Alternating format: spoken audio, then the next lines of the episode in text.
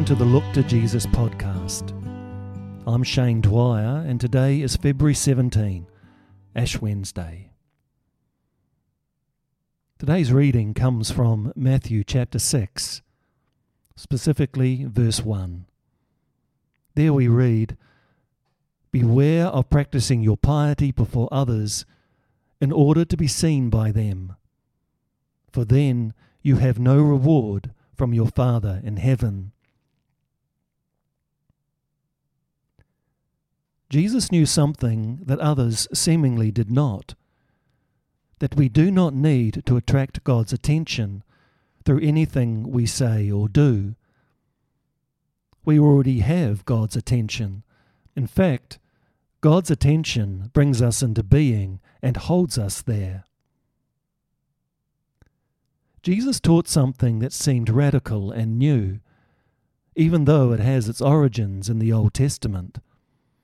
There we read of the one who knows us intimately, Isaiah 49, and who walks with us as we go on our way, Hosea 11.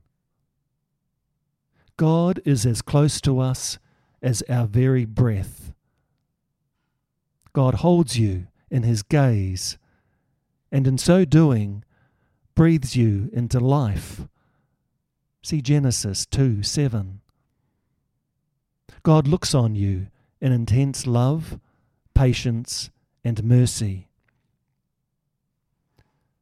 Among other things, the ashes you wear today are a reminder of the dust from which you are made and a symbol of the life God breathes into you. Throughout this Lent, God, who holds you in being, wishes to lead you on a journey that will heal and purify you.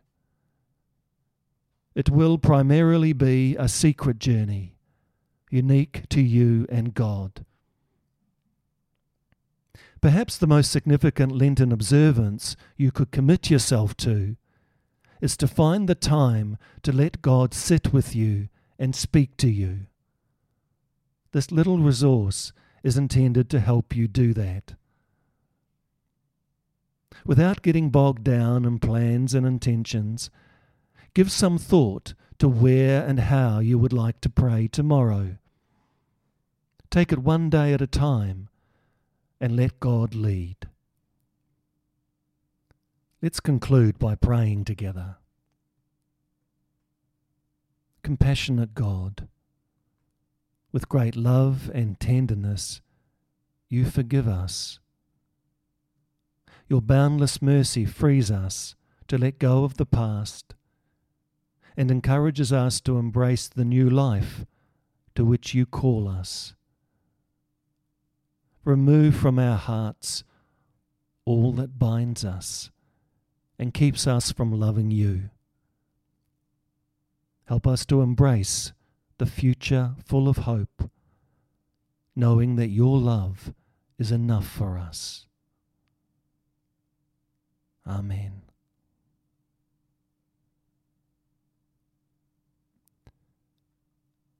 Today's reflection question is After being marked with Ash this Ash Wednesday and hearing the call to repentance, what are your hopes and dreams for this Lent?